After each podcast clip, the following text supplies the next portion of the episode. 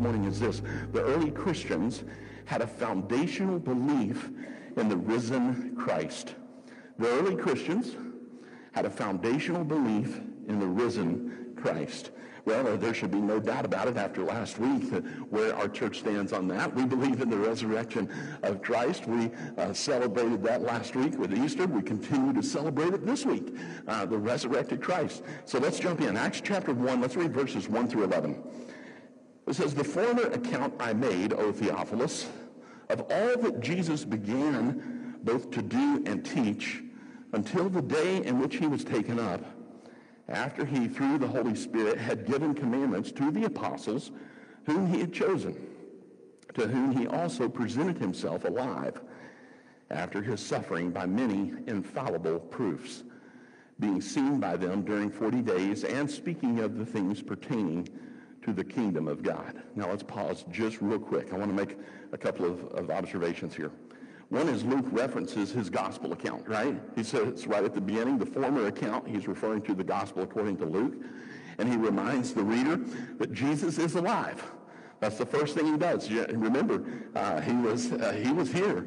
He was he was uh, you know yes he was crucified, but he was resurrected. Uh, he he lives again, and then he goes on. and He says this: the fact of this has been proven. I want you to notice this. He uses the term infallible proofs. There was no doubt in his mind. There was no question among the early church. They knew that Jesus had risen from the dead. And he uses this word, infallible proofs. These are dependable, reliable, trustworthy proofs of the resurrection of Christ. There was no question for the early church. They believed in the resurrected Christ. They saw him firsthand, and they didn't want any, any doubt to exist. Let's keep going. Verse 4. And being assembled together with them, Jesus commanded them not to depart from Jerusalem, but to wait for the promise of the Father. By the way, that's the Holy Spirit.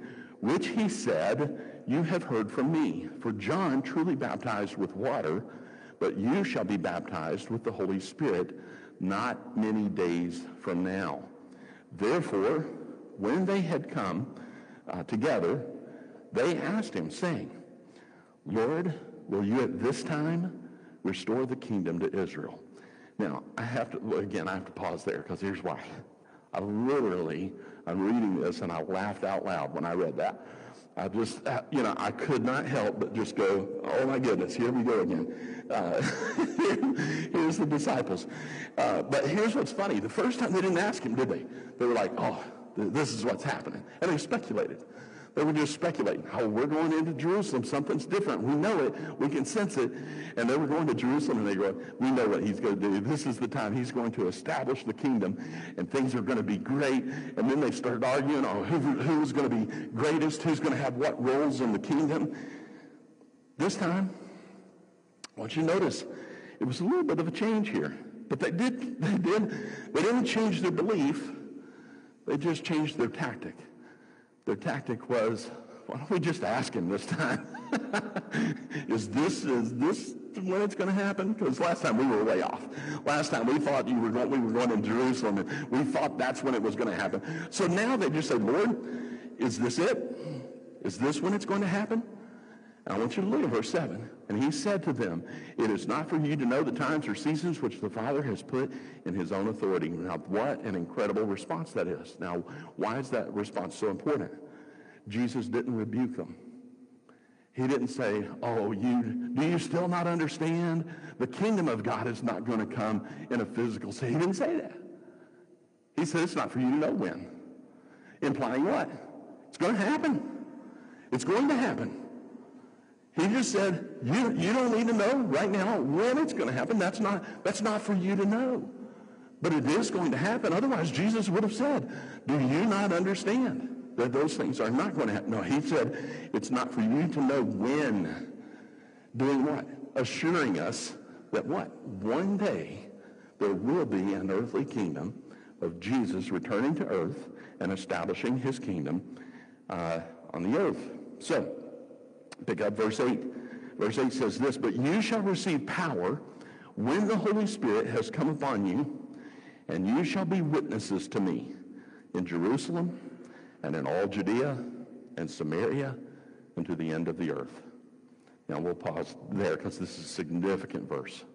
In fact, if, if, you, if you have a way of highlighting, underlining, uh, whatever you can do to this verse, this is the key verse to the entire book of Acts.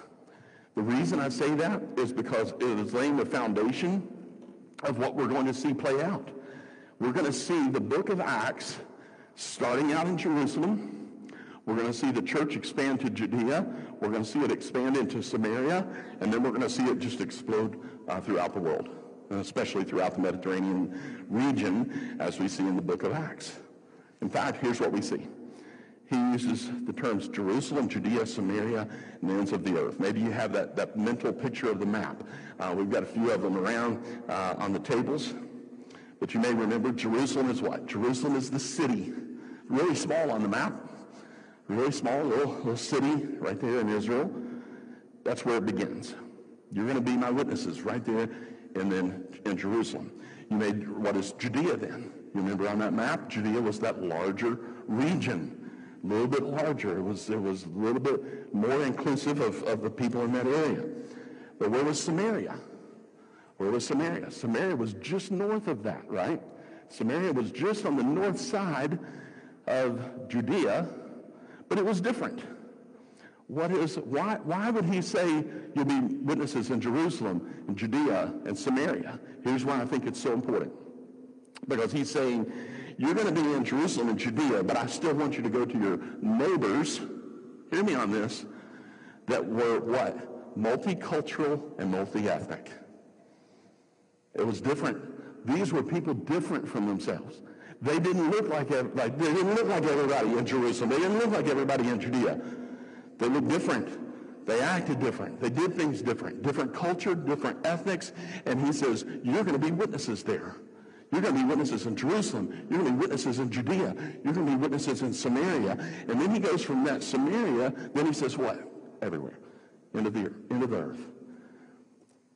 That should be a model for us. In fact, as a side note, this coming September, we're going to begin a 40-day journey uh, called 40 Days of Missional Living. 40 Days of Missional Living. We're going to look for the 40 days, we're going to look at the Great Commission statements as they're found in Matthew, Mark, Luke, John, and Acts. And we're going to take a week for each of those, and we're going to look at them. But I want you to notice this one, because this is the Great Commission that's found in the book of Acts. This is the strategy of the Great Commission.